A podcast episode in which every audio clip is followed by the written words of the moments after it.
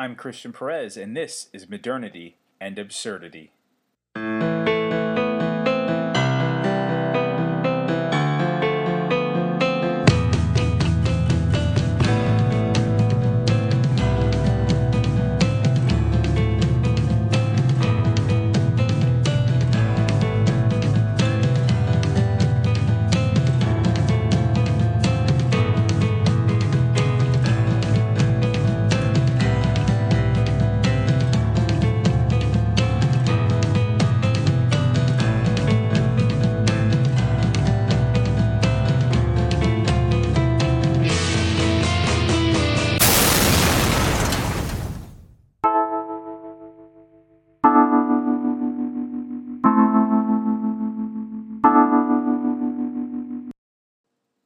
Jumping in, I'm going to call this episode Black Matters because what I want to touch on are a series of issues that are affecting black people in America today. The first one I'm going to talk about is this whole controversy, dilemma, issue surrounding the woman Rachel Dolezal, who was, up until a couple days ago, the head of the NAACP in Spokane, Washington. I'm also going to talk about the Charleston shootings. I'm going to talk about the controversy surrounding the Confederate flag and I'm also going to talk about what's going on now in the Dominican Republic regarding Haitians. So, jumping right in, Rachel Dolezal rejects the term African American but identifies as black. One of the main issues that African Americans have with Rachel Dolezal is that despite her activism, being black is something that she has, has the ability to turn on and off. It's a privilege that many African Americans don't have. This hurts her claims of authenticity. She lacks the lifelong experience of blackness recently her parents which with whom she had had some issues with they came out and they spoke to local news outlets and they actually said that her background her ethnic background in reality is actually german and czech okay? Her experience as a black woman is actually very limited. Now getting into this idea of passing and african americans that have historically and traditionally tried to pass as white Passing historically has been something that was once actually done out of self preservation. Many fair skinned people of African descent had to hide their family history in order to assimilate and ascend into the greater culture. I'll name some people later on. Dolezal did not pass out of self preservation. She is claimed to have been victimized by racism on a few occasions, but this is where her story actually gets a bit shady.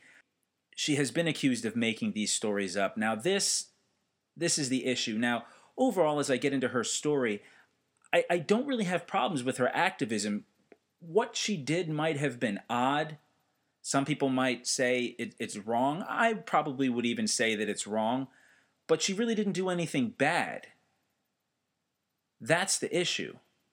She didn't turn on blackface and, and go dance in, in, in a minstrel show she didn't go on you know put on blackface and, and start acting stereotypically she she put on the bronzer, she had some work done with her hair, and she went about as a black woman. She adopted her black brothers, who um, she took on as sons and raises her own sons. And largely, she's been a positive activist with the African American community. Okay, but the problem is, as some people now, Tim Wise is someone that comes to mind. Tim Wise is a white anti racist educator and activist. Now, he made the assertion that in turning down the chance to be white, I'm sorry, to be a white ally, she actually dismissed and avoided a serious history, a proud history of solidarity between whites and blacks. Now, being an ally involves working with marginalized people, means work, working with black people, but not as a black person, not speaking for them. Okay? Look at someone like John Brown. Okay? John Brown is an example of someone that gave his life for the liberation of black people. His sons gave their lives for the liberation of black people. Now, he is, in my opinion, America's greatest white revolutionary. Tim Wise, as I said, is a prominent ally, and he uses his white privilege to reach audiences that would otherwise exclude black speakers. We all know a couple white people out there, we all know a few white people out there that when African Americans start talking about race issues, we know a lot of uh, straight individuals, when LGBT people start talking about LGBT issues, we all know some men who, when women start talking about women's issues, all these groups tend to roll their eyes. So it makes it a little bit easier for a white person to address white audiences. Okay? As a straight man, I can act as an ally with the LGBT community and not have to be one of them. And it's easier for me as a straight man to reach straight audiences. Okay? So to go back to Rachel Dolezal, she hasn't seemed willing to pay her dues in that way.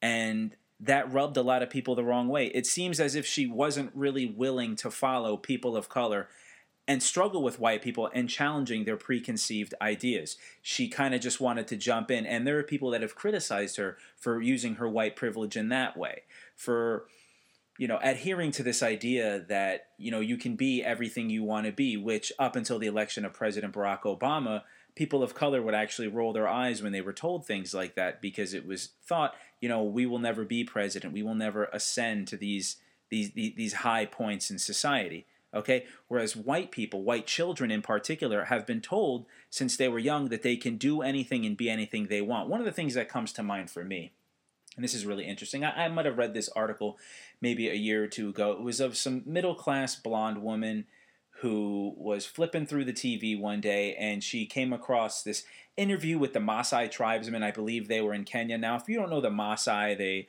are a people from Kenya. They're a warrior people. They're the ones that dress in the red. They wear a lot of beads, and they live a very hard life, and they're they're very tough people.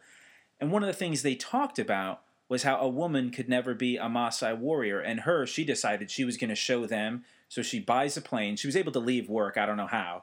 She buys a plane ticket, flies over to Kenya, and I don't know. Once again, I don't know how she got this time off of work. She decides to train with them so that she could become a quote official warrior of the Maasai tribe. Now, good for her. You you know you you, you reached a hurdle, but wouldn't she have been better off doing something like CrossFit or the Tough Mudder or something like that? It, it's interesting to me because here's someone who was specifically told she couldn't do something, which you know it, it's not it's not wrong to try to overcome obstacles, but her privilege instilled her with the idea that she could do whatever she want even if it means joining a group that she historically culturally will never be a part of. So that's just interesting to me and that's that's a small little little instance we'll call it in in white privilege. Okay so there's talk these days of race being more like a caste system in america. So caste system for those of you that aren't really sure think of when, when we stereotypically think of the the structure in India, where you've got your rich people at the top, your poor people at the bottom, and everyone is born into their own station in life, and nobody could really ascend or descend. Uh, the, the the group that you were born into, the class that you were born into, the caste that you were born into, is something you are stuck with the rest of your the rest of your life. So there is talk of, of, of, races or different ethnic groups because as we know races aren't true that when people say race they really just mean ethnic group okay um, being like a caste system in america now science promotes the idea that our differences are minimal which is true our differences biologically are minimal. And here's a quick fun fact. The continent with the most genetic diversity is africa. Now of course i mean with humans okay? Uh, the continent with the most genetic diversity is africa Okay? Now, if you think about that, that's because all the people on planet Earth that aren't from Africa are descended from that one small group of Africans that left the continent, whereas everyone else that stayed there offers a, a, different type of, of diversity. Our differences, to quote the cliched phrase, are only skin deep. Now, experience is important. This is where we kind of smack the cliche in the face. Our differences in skin color no matter how minimal they might be biologically, have given us vastly different experiences socially, culturally, historically, politically. Okay? So I'm going to take it back to 1676 and there was there was something called Bacon's Rebellion. Now I'm not going to get too deep into it, but basically you had this this alliance of poor whites and poor blacks that banded together to fight the rich okay, the rich white landowners. After the rebellion, there were divides thrown in. Only white people could hold certain positions. Only white people could have certain guns. Only white people could do X, Y, and Z, whereas blacks were excluded. And these were the roots. Okay, I'm sorry, these are the seeds that were planted that grew into modern ethnic and racial divides today. Okay, there are there are instances, and this is one of them, of, of poor whites and poor blacks coming together to face a common enemy. But that was squashed. That was squashed early, early on. So, when talking to people about racism, one of the issues that most people really don't understand is the entirety of what racism actually is. Now, when most people think racism, what they think of is lynching, they think of the hate crimes, they think of the Charleston shooting that occurred recently, and all the harsh, ugly things like that. But what they don't realize is that racism is in actuality systemic. It is more than just these isolated instances. It is more than just lynchings. It is more than just beatings. It is more than just targetings.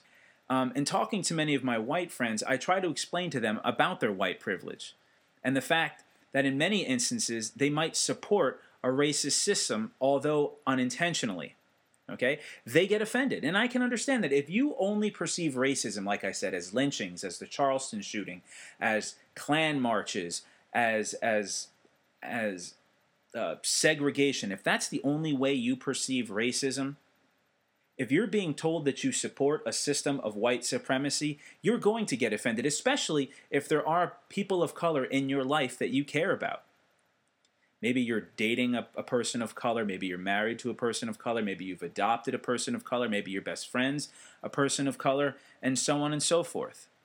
Okay? So, like I said, I try to explain to them about their, their privilege, and they many times they do get offended. Now, white privilege is real. Okay? Now, I myself, I benefit from white privilege, and I'm not even white. I have no accent. I have, you know, almost uh, like a Mediterranean type skin color.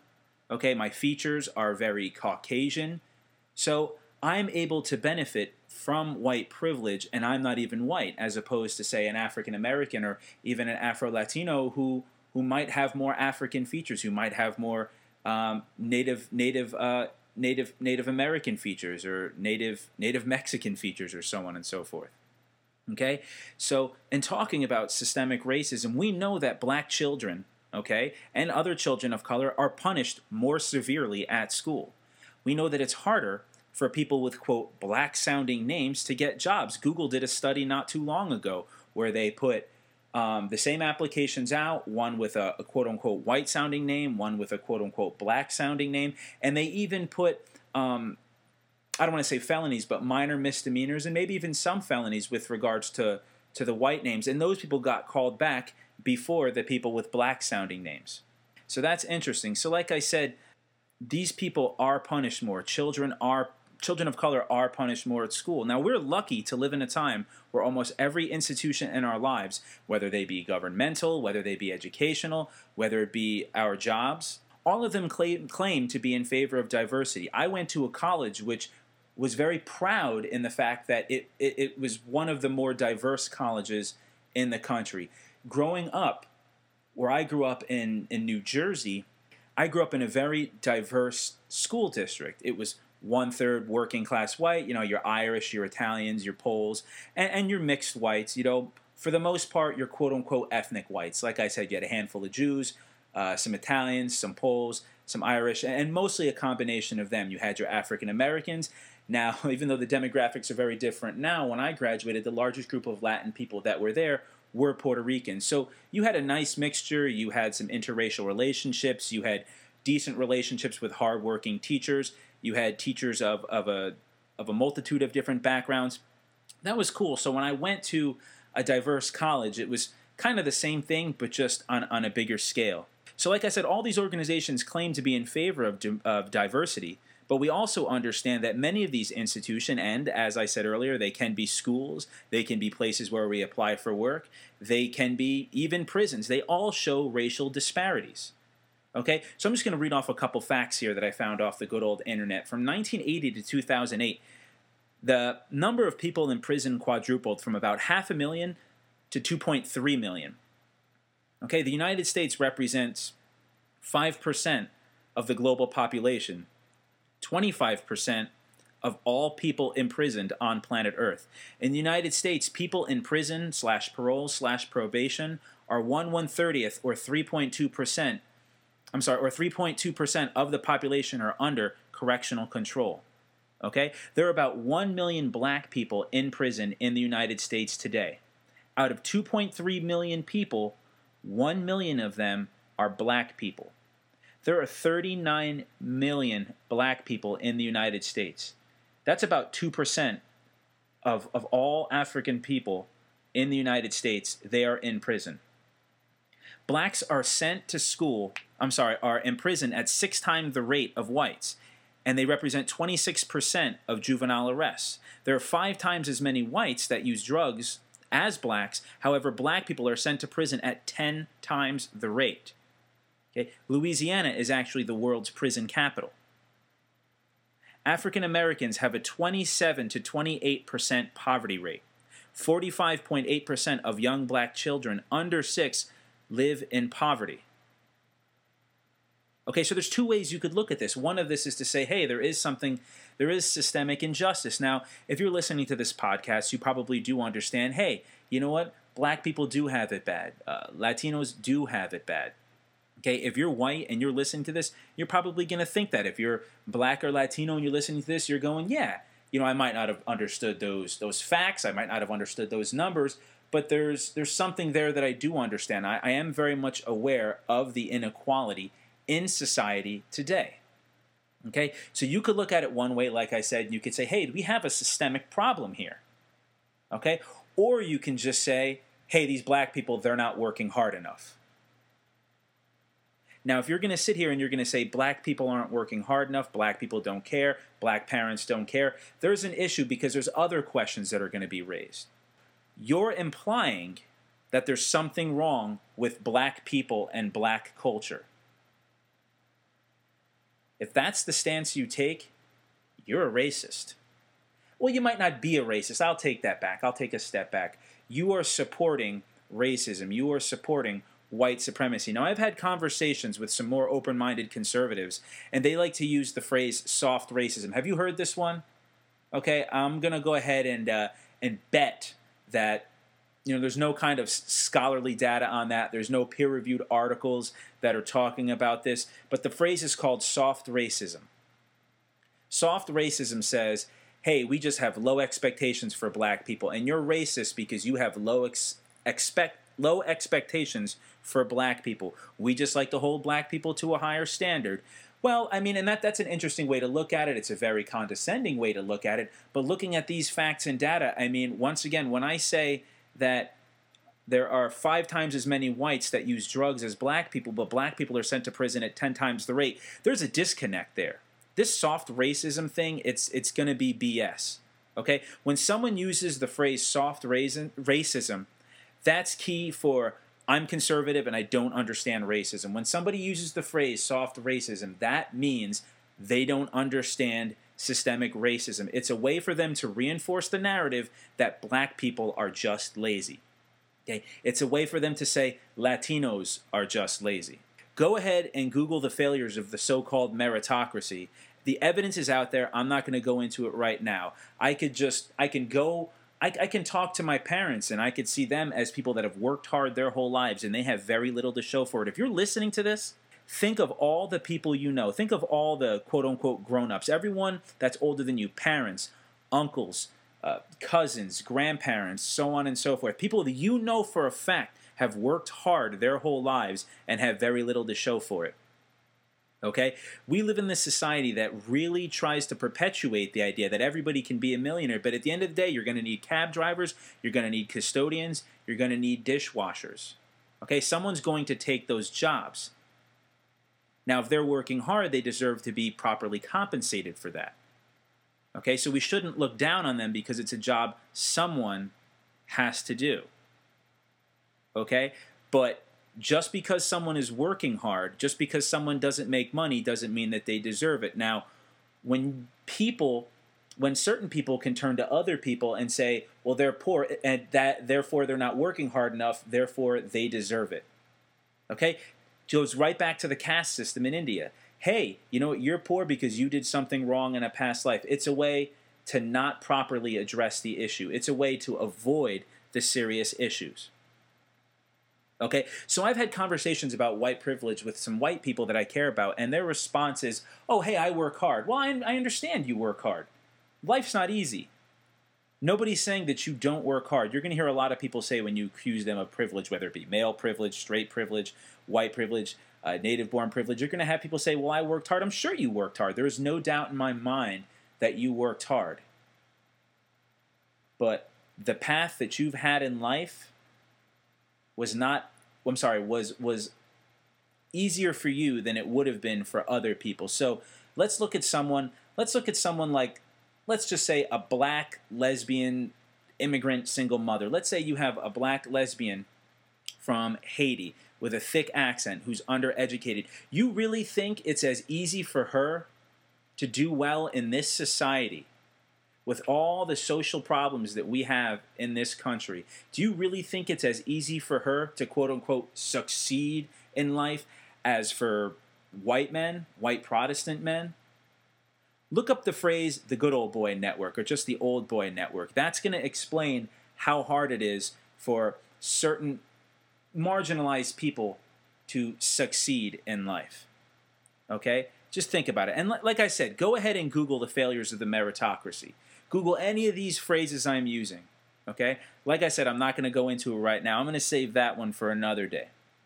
In my upcoming conversation, which I'm going to upload shortly, with Dr. Conyers, Dr. James Conyers from Kean University, he talks about the attempts to pathologize people of African descent, African descent, to make blackness itself a problem. Okay, which is why you hear so many questions and comments about black parenting practices. Okay, why black hairstyles are deemed silly or unprofessional. Okay, an afro might be considered unprofessional. Cornrows might be considered unprofessional. So, what are black people to do with their hair? What are black people to do with their presentation?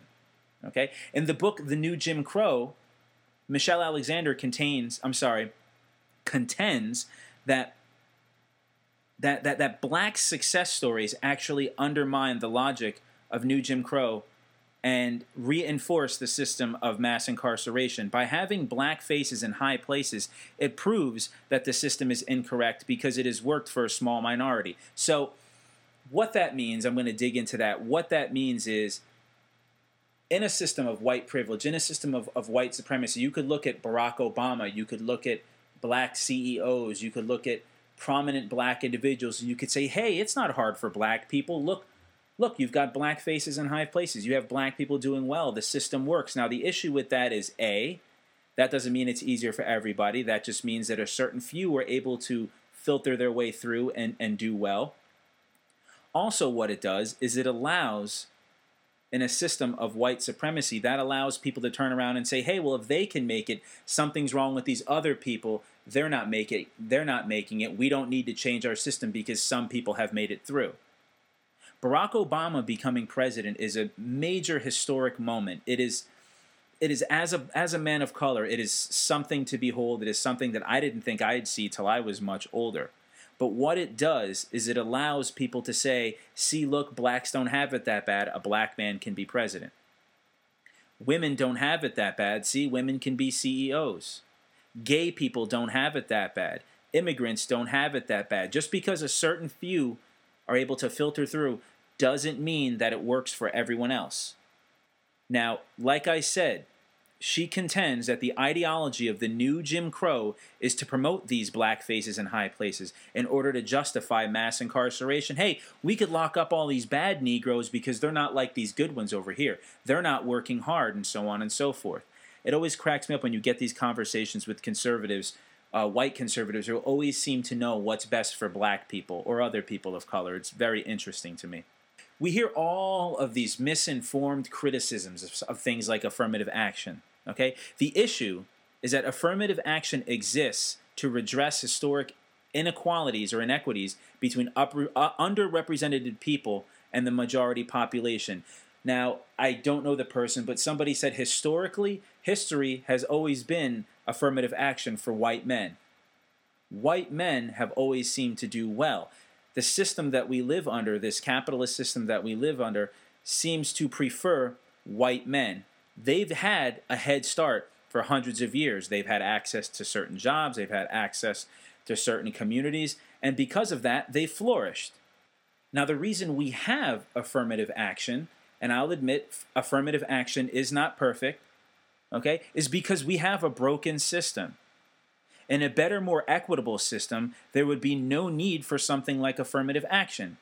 Affirmative action may not be the perfect system, but it remains the best system we have. It is a way to ensure that certain people, and we won't even say black people, we won't even say Latinos, we'll say women, for instance. It is a way to ensure that women have access to higher paying jobs, more influential jobs, and so on and so forth. Because if you leave society to its own devices, the quote unquote others, these marginalized people, will not be able to ascend in society as well as they would without something like affirmative action. Okay, so when people complain about affirmative action, we need to take a step back because usually they are inferring that that this person of color or that person of color or that woman didn't work as hard. These are people that are working hard. These are people that earn their jobs. But as I said, looking at that Google study, okay, if you hold the two side by side, historically they would have chosen the white man. What we're saying now is you take the woman, you take the man of color. We're going to give them a chance to do right um, for their community and their people. Okay? Um, people talk about color blindness, and that's something I want to touch on really quick because color blindness is is extremely well intentioned. I know a lot of good, caring people that have claimed to be colorblind. You know, you'll hear them and they'll say, "Well, I don't see color. I don't see race. I only see the person." Now, at first, that's something that seems really cool. That's something that sounds really cool, and, and, and it seems like like it's something that, that that's good. Okay, I don't see color. Now I understand that it's meant to, to it's it's well-meaning, but if you don't see me, Christian Perez, as a brown man, as a man of color, as as a Latino, then you're missing a huge part of my identity. If a black man walks into the room and all the baggage that comes with being black in this society, when we talk about structural indifferences, systemic racism, if you just see him and you try not and you and, and you just see him as a man, Okay, I mean, like I said, it's well intentioned, but a big part of his identity, a big part of, of who he is, a big part of how he sees himself and sees the world is a result, a direct result of his blackness. And for you to just blow that off, it, it it's kind of harsh. As I said, I know it's well meaning, but it is kind of harsh. Now, let's let's extend that to something like let's say you said, "Well, I don't see gender, I only see person. I don't see men, men and women. I only see the person. If you were to say to somebody, "Hey, I don't I don't see men or women. I only see the person." That's going to come across as kind of silly. Think of it as the same thing when thinking of people of color. Okay, jumping back to Rachel Dolezal, one of the reasons she was able to be to pass was because there's plenty of so-called quote unquote black Americans or African Americans who look just like her. Okay, you can go down the list of quote unquote light skinned black people, whether they be Mariah Carey, whether it be Barack Obama, whether it be Derek Jeter. Okay, people don't understand that our racist system requires whiteness to be something that is very, very fragile. Anything that isn't perceived as mainstream white and deviates from that falls under the one drop rule and then becomes not white. Derek Jeter is not white. Mariah Carey is seen as not white. Barack Obama, despite being raised by his white mother and his white grandparents in a predominantly white part of the country, is not seen as white. These biracial people are seen as black even though they are not fully black and their identity might not reveal something that is fully quote unquote black. Look up Homer Plessy from the Plessy versus Ferguson trial Google images. Look, I'm sorry. Go to Google. Look up an image of him, and you tell me if he looks if he looks black to you, because he was considered black. Look up the writer Anatole Broyard, who was a Creole. Okay, look up how white he is. He looks like he could have been Italian. He he considered himself black and hid that from his children um, for most of his life. But looking at these people, they are not black people. But because they have that you know, because they fall under the, the quote unquote one drop rule, they are then considered black. Now, this has issues. People trying to hide their blackness despite the fact that they're really, really white. I mean, this is an issue. Think of the psychological damage that this causes. It's serious. It's not something to be trifled with. It, it's, it, it's extremely damaging. Conservative America's inability to properly grasp something, like the Charleston shooting, shows how unable they are to deal with serious racial issues in the United States, as well as other serious issues. By labeling it an attack as they did on Christianity, they've made themselves totally unprepared to deal with these attacks on black churches. So I'm talking about the recent string of fires that have that have um, plagued black churches. Now I'm sure some of them have, as some people claim, turned out to be lightning. But let's say two of them turn out to be lightning. That would leave six to seven more instances where specifically black churches have been burned.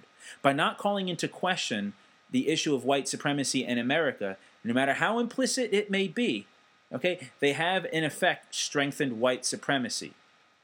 If you are sick, do you ignore the cold or do you try to or do you address it and try to get better? If you break your leg, are you going to ignore it or are you going to try to fix it?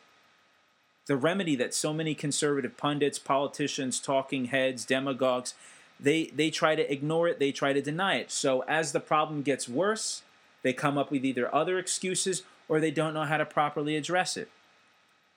It it's a shame. And I'm going to get to that a little bit more for in a, in, in a few.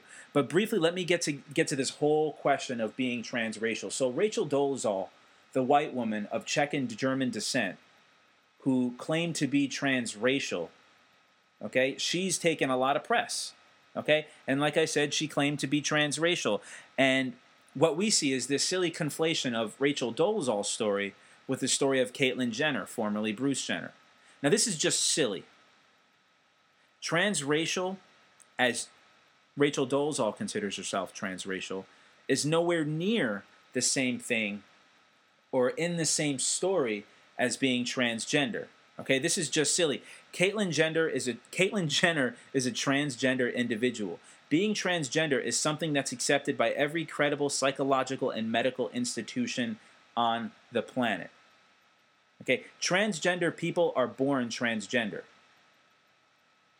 They are born with a physical body different from the gender with which they identify. It's a complex issue Sexuality is a spectrum. It's not black and white, as many of these conservative leaders want us to think. That's just the way it is.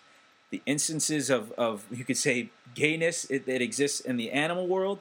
It exists I'm sorry, this this spectrum of sexuality exists in the animal world. It's out there. Look for it. Do the research. Nobody chooses to be gay. Nobody chooses to be transgender. So even if you're uncomfortable with it, you're going to have to get over it because it's absolutely not a choice. Transracial, in the way that Rachel Dolezal is using it, is something that's absolutely non existent. It does not exist, it is not real. Transracial refers primarily to people of one ethnic group raised by people in another ethnic group. So let's say you are Korean and you're raised by a white American Jewish family. Although you are a Korean individual genetically, culturally, you are a white Jewish person. That's transracial. That's how transracial is properly is properly used and there's a wealth of research out there, there's a wealth of data out there and there are a good number of transracial individuals that have come out and laid commentary on the Rachel Dolezal situation. Okay? Rachel Dolezal is not transracial her brothers. Let's look at these brothers that she had that were adopted by her white parents, and even those brothers that she raised as her own black sons. Okay? These people raised in a white family, they are transracial. Rachel Dolezal is not transracial. The whole situation might be odd, it might be weird. Um, she doesn't get anything you might think from passing as black. Okay, historically, like I said, um, black people had to pass as white, whether it be uh, Homer Plessy or Anatole Broyard or whoever. Okay? She didn't really benefit from anything, she just got to be black. And even the NAACP in Spokane came out and supported her. They supported her work, they supported her research. Muck has been thrown into the entire situation, and even I'll admit it's odd, but it's really not as bad as some people would think. It's not as bad as the conservatives make it out to be, but a lot of black women are rightfully indignant at this situation because their experiences are real and the fact that they can't turn off their blackness in the system of white supremacy and white privilege, that's real. That's just how it goes.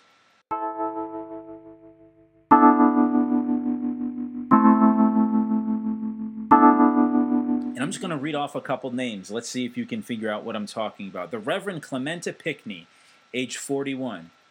Pinckney had been well known as a community activist and supported legislation as a state senator requiring police to wear body cameras.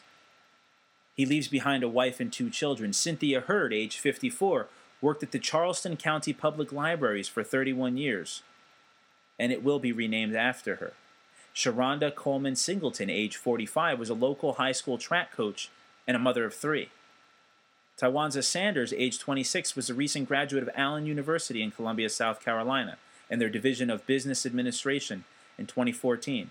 Initial reports indicate that he actually died while protecting other members of his family.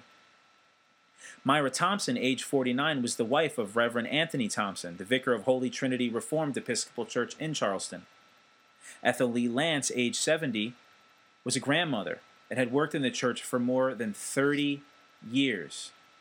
Susie Jackson, age 87, was also a grandmother, and she also happened to be Ethel Lee Lance's cousin. Daniel L. Simmons, age 74, was the only victim who did not die at the church. 74 year old Daniel Simmons succumbed to his injuries at a local hospital. Simmons is actually a, was a retired pastor from another church. And then DePayne Middleton Doctor, age 49, worked as a former manager of the U.S. Department of Commerce. Bible study. Minding their own business in their own house of worship, let in a piece of trash named Dylann Storm Roof, who took advantage of their kindness. They got him to sit close to the Reverend so that he could be properly introduced and feel comfortable. Then he killed them like a monster. He accused them of, quote, taking over and raping white women. Five of the dead victims are women. He gunned these people down like animals when he himself was the animal. In his manifesto, he talked about not going into the quote unquote hood. He didn't have the guts to attack black people in a situation where they may have been able to defend themselves. He specifically sought out a black church while these people were in prayer, while these people were in their most vulnerable, and he slaughtered them. He is a, he, he is a domestic terrorist, and at 21 years old, he killed nine people with a 45 caliber pistol from his that was actually given to him by his father um, this past April for his 21st birthday. Isn't that cute? In order for him to ascend to manhood, he was actually given a gun. A gun was given to him as a symbol of manhood. He then used that gun to slaughter these people in cold blood like a monster. 21 years old. There's all kinds of photos of him wearing a South Africa flag patch, as well as, I'm sorry, um, we'll say apartheid era South Africa flag patch, as well as a, a, flag of the former state of Rhodesia, which is now actually Zimbabwe. And these pictures are all over the internet. There's going to be a lot of people trying to point fingers. People are already pointing fingers. But I know who's to blame.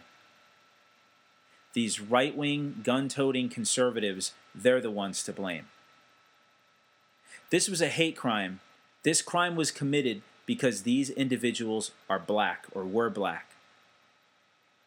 Now, these conservatives are trying to come out and say, oh, it's because they were Christian, not because they were black, as I mentioned earlier, which is actually insulting, not only to the victims and to their families, but all black people and allies of black people as well.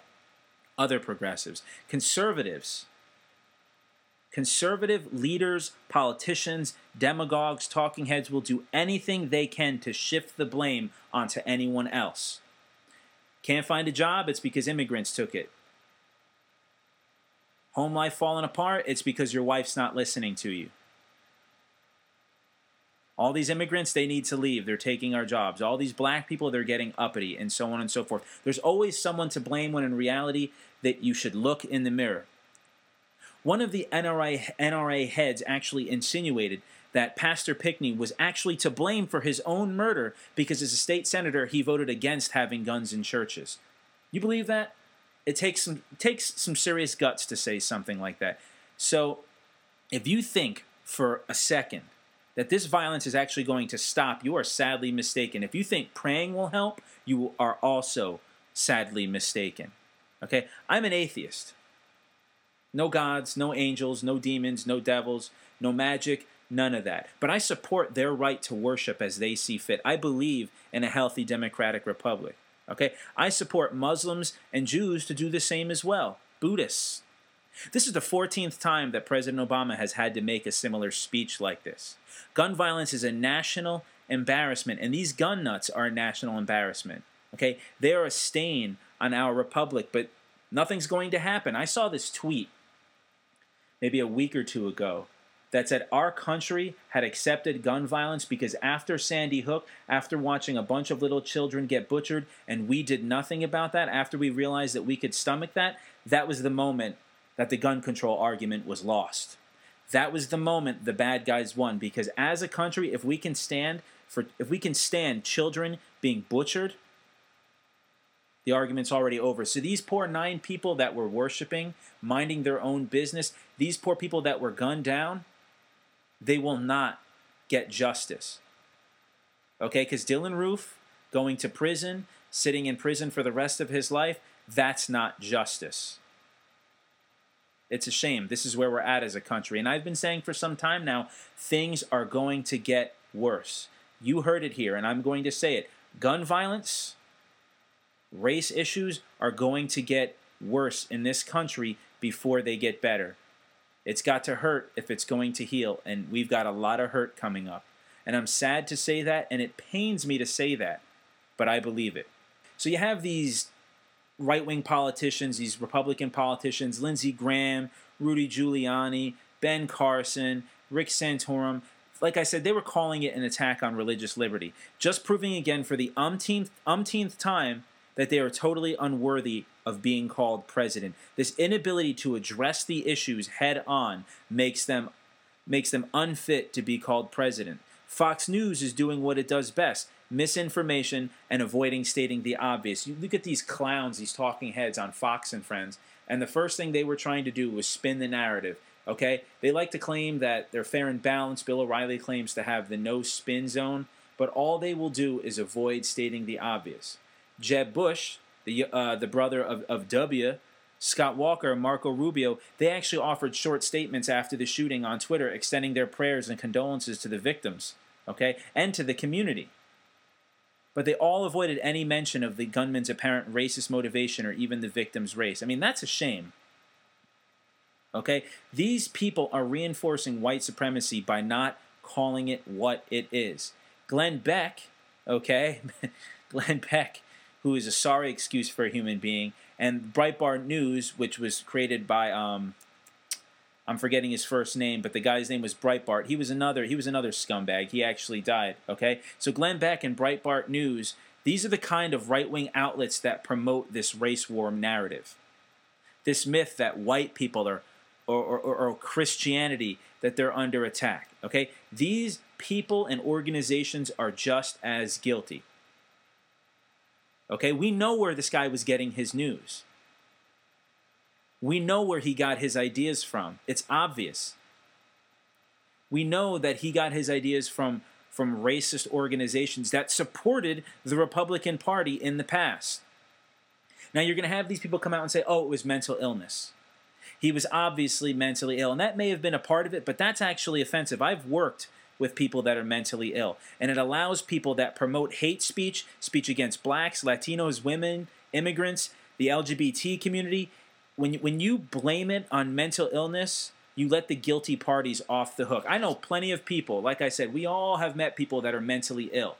But mental illness isn't the reason they did it. Okay? This guy, Dylann Storm Roof, he may have been mentally ill, but that illness was one thing. Once he mixed it, once it was mixed for him with hate speech and misinformation from the conservative media, this created a dangerous alliance.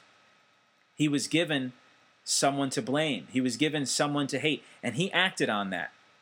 He was given a gun at age 21 as, as some, sort of, some sort of rite of passage into manhood. All these, these, these, these, these dangerous ingredients are thrown into the cauldron, and it creates this monster called Dylann Storm Roof. This is only the beginning. Things are seriously going to get worse. Now, there will be inevitably be those that jump on the media, and, and you've seen these people. You know, they're already calling it's reporting race baiting. Talking about racism is racism. Calling out inequality is is is racism. Pointing to the problem. I, I've even been told, Christian, you know, you're stirring the pot. I'm not stirring the pot. I'm calling I'm calling the pot black. I'm I'm calling it as I see it. I'm telling it like it is. But what is astonishing is the inability to see that the real race baiting is, in fact, the white supremacist organizations that are allowed to spread their messages of hate. That's race baiting. Complaining about black people taking your job, saying that black people are going to rape white women, which is the oldest thing in the world.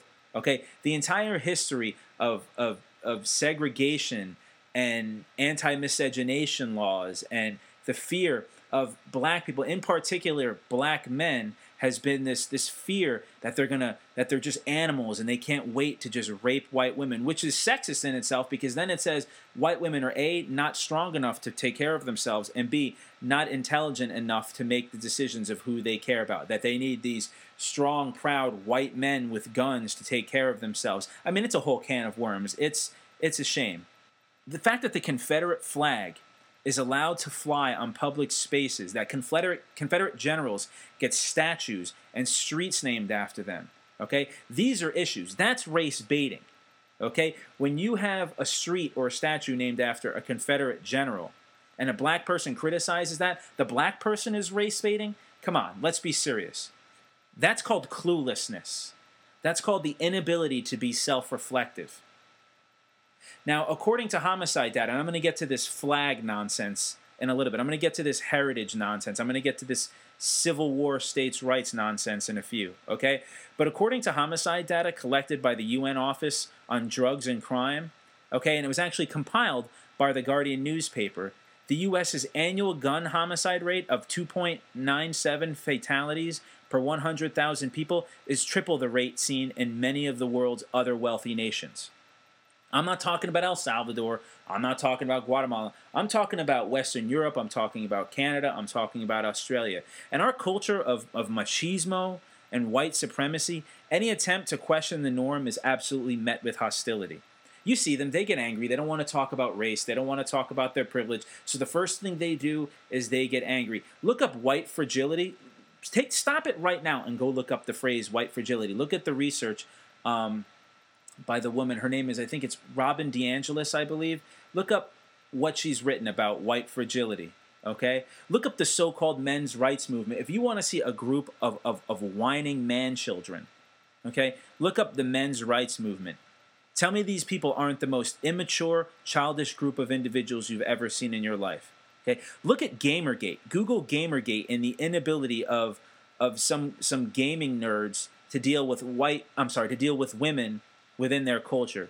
Look at the amount of women, okay? Look at the amount of feminists being threatened with rape and murder over the internet. It's disgusting. We have cultures of privilege and cultures of supremacy in our country, on our planet, and it's disgusting. But I've been saying it a while now. Like I said, things are just going to get worse. Our culture will continue to continue to decay as long as the evils of white supremacy, sexism, homophobia, xenophobia, and their mother capitalism continue to exist.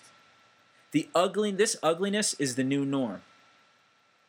People walking into churches and killing people, walking into schools and killing children, this is the new norm. This is how it's going to be until we as a country do something about it.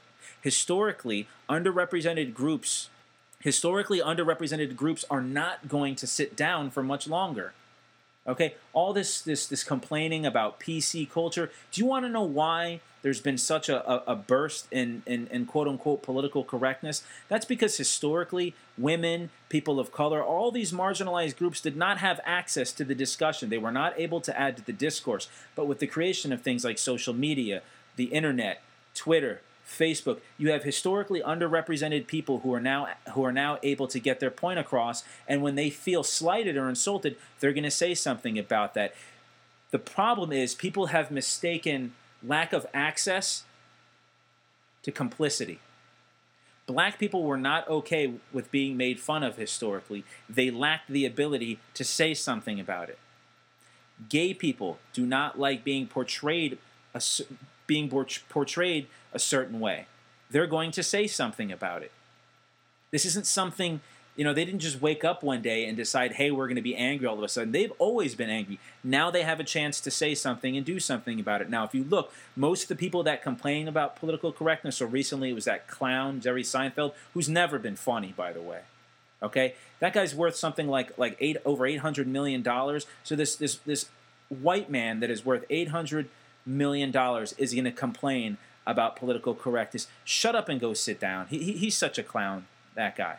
But going back to the flag, South Carolina won't even take its flag down to half mast because that's considered illegal. It's actually written into their state law that even though the um, the state flag ha- can come down at half mast, the national flag can come down at, ha- half mast, the the Confederate battle flag can't.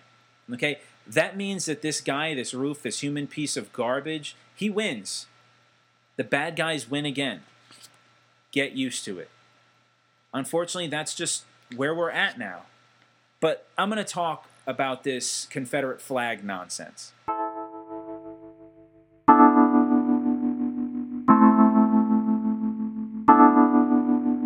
You're going to get all these people talk to you, oh, it was about states' rights, the flag is about heritage. It, the, the, Civil, the Civil War was not about states' rights. Okay? This is revisionism that came later when white descendants of the Confederacy didn't want to feel like they were the bad guys. So this goes back to what I was saying about white fragility. Okay, so they decided they're just going to change history. And all these institutions, whether they be the school books that don't want to offend the South, so they're going to word things a certain way, whether it be politicians, whether it be demagogues, these are people that are now going to avoid the issue. And this lie has been pushed so long it's been pushed for so long that they just get away with it. Okay? The South seceded over slavery, period. The states' rights propaganda showed up much later. The South was trying to justify slavery. So let's go to the statements of secession. So, South Carolina, in referencing the northern states, it said they, quote, have enacted laws which either nullify the acts of Congress or render useless any attempts to execute them. Okay, they were upset about this because the North's laws actually often allowed slaves to stay as free men within their own country. So if you made it to the North, you got to be free. Okay, in their declaration, South Carolina seemed to get really mad over the fact that the North labeled slavery as sinful. God forbid seeing one human being claiming that they can own another human being as sinful. Okay, they went on to write that the North had quote encouraged and assisted thousands of our slaves to leave their homes. And those who remain have been incited by emissaries, books, and pictures to servile insurrection. Unquote. Think about that.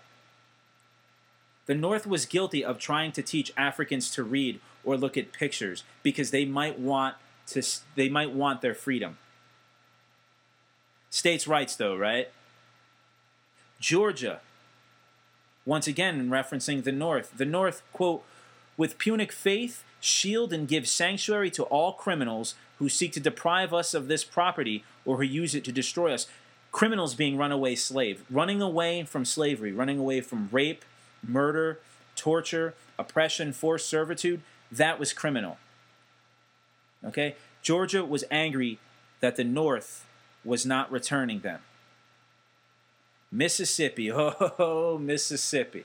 Okay? Quote Our position is thoroughly identified with the institution of slavery, the greatest material interest of the world. So, in talking about uh, slave labor, it, quote, supplies the product which constitutes by far the largest and most important positions of the commerce of the earth. A blow at slavery is a blow at commerce and civilization. Early capitalism, in this sense, necessitated slave labor. These people were making so much money off of slavery that they were not willing to let it go. And they justified it, okay, as I'm sorry, they justified the attempt to free slaves. They, they, they worded it as, quote, once again, a blow to slavery is a blow at commerce and civilization. Think about that. But it wasn't about states' rights. Texas, Texas, Texas. Ugh. I'm just going to quote directly with Texas. I'm not. I'm just going to. I'm just going to give you the quote, and you let me know what you think about it. Okay? Email me perezpodcast at gmail.com at Perez Podcast on Twitter. You you hit me up and you let me know what you think about this. Okay, this is this is I'm quoting this directly from Texas's statement for, of secession. Quote: We hold as undeniable truths that the governments of the various states and of the Confederacy itself were established exclusively by the white race for themselves and their posterity, that the African race had no agency in their establishment that they were rightfully held and regarded as an inferior and dependent race. And in that condition, only could their existence in this country be rendered beneficial or tolerable. Unquote. Black people need to be second class, they need to be slaves, and that's just how it's going to be. I'm going to give you another one, another quote. Quote, that in this free government all white men are and of right ought to be entitled to equal civil and political rights that the servitude of the African race as existing in these states is mutually beneficial to both bond and free, and is abundantly authorized and justified by the experience of mankind and the revealed will of the Almighty Creator. Quote unquote, I'm sorry, end quote. God allows it. This is what God wants. They were only fulfilling God's will. Now, I'm going to get into religion later on at another date. I'm going to get into Christianity, and I have said for years now that Christianity is the perfect religion because you could do absolutely anything you want with it. Okay, they have what's called buffet Christianity or cherry picking. It means I'm going to pick out what I like and I'm going to ignore what I don't like. Christianity has used has been used for many good things. It's also been used for many terrible things. So whenever somebody talks to you about the Civil War and they want to talk to you about states' rights, tell them to look up the statements of secession. Tell them to look up the exact reasons for why these states seceded from the Union. Let me let me go back. So when when when South Carolina says says or, or when they're indifferent they, they claim to be indifferent because they were called sinful for wanting slavery you know, fast forward it up to 2015 and, and, and talk about the inability, think about the inability for, for white South Carolinians and white Americans, okay, not all of them, but many of them, and how unable they are to deal with these issues. They don't even understand the civil right, I'm sorry, the, the reasons for the Civil War.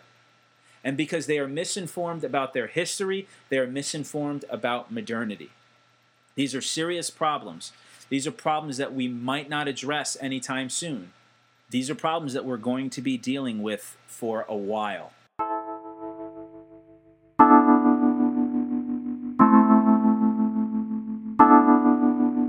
So, I'm briefly just going to touch on the Dominican Republic. I know I'm getting down to the wire here.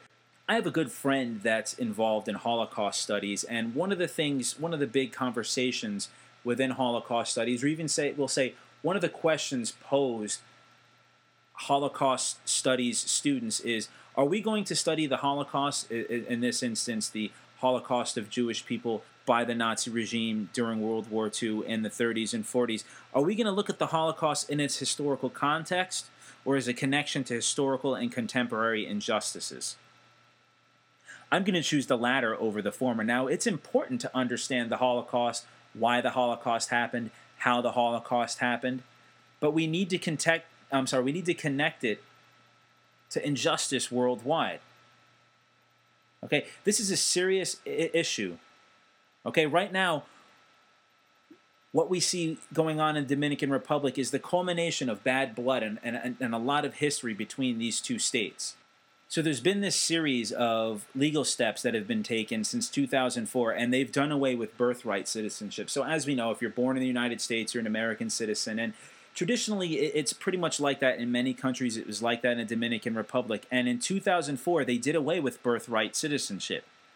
And a decision by the Constitutional Court in 2013 applied this new standard actually retroactively, which required the federal government to strip, citizenship from Dominicans born after 1929 to undocumented Haitian parents. Parents. So, if your parents are undocumented in the United States, let's say they come from Ireland.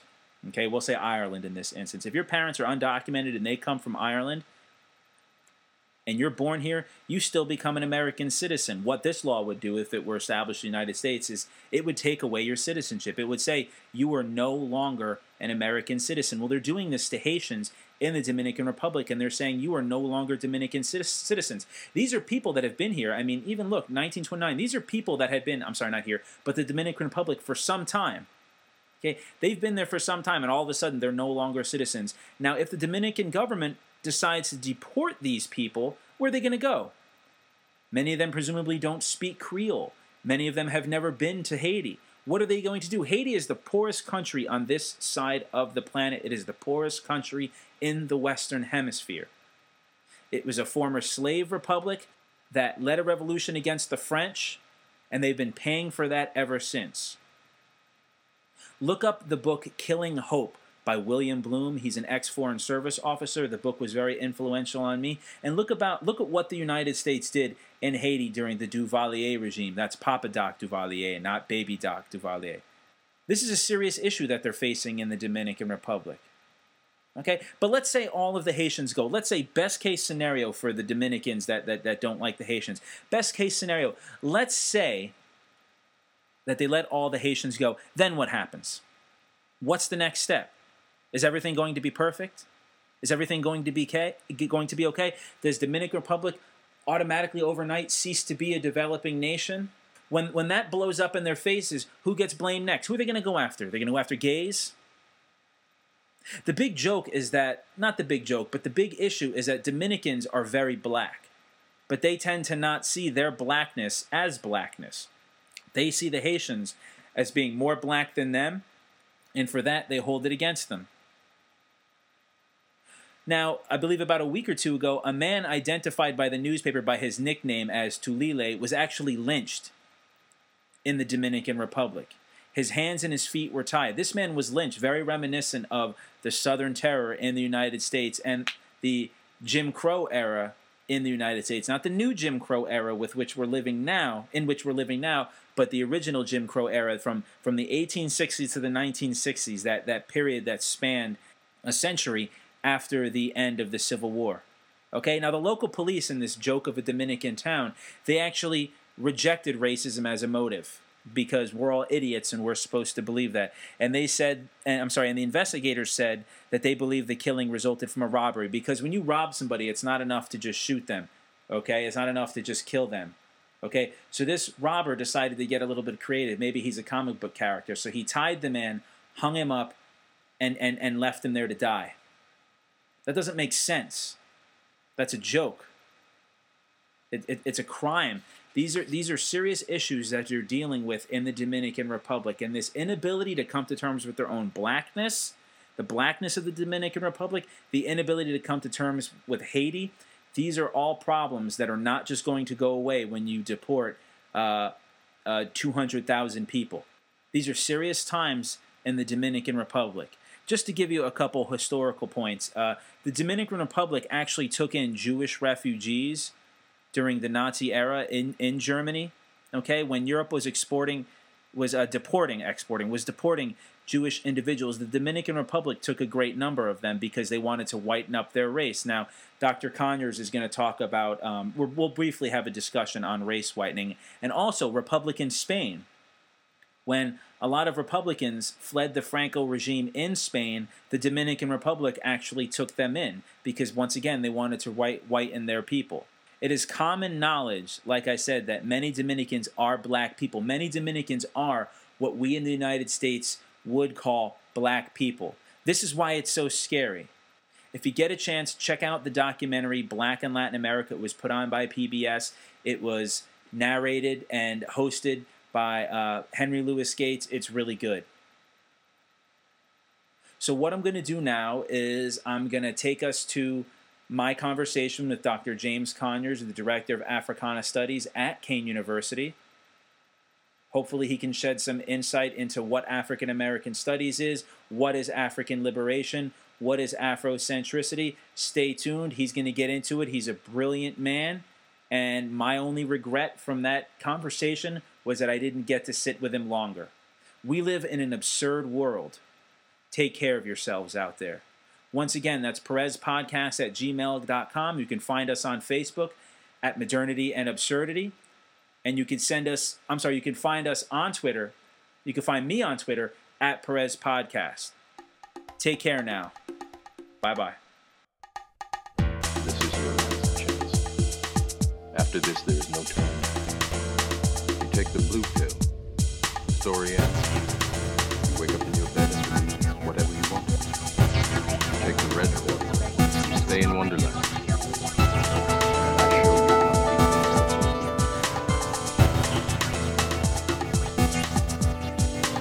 If this were a dictatorship, it'd be a heck of a lot easier. Just so long as I'm the dictator.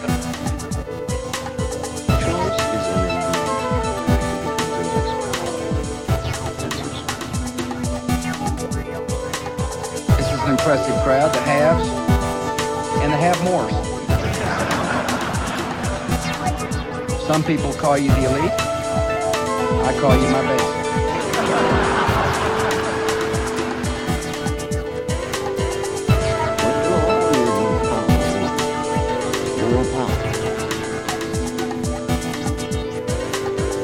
Saddam Hussein has got weapons of mass destruction. Saddam Hussein is a threat to America. Saddam Hussein has weapons of mass destruction. Saddam Hussein aids and protects terrorists, including members of Al Qaeda. No, we, we, we've had no evidence that Saddam Hussein was involved with the September the 11th.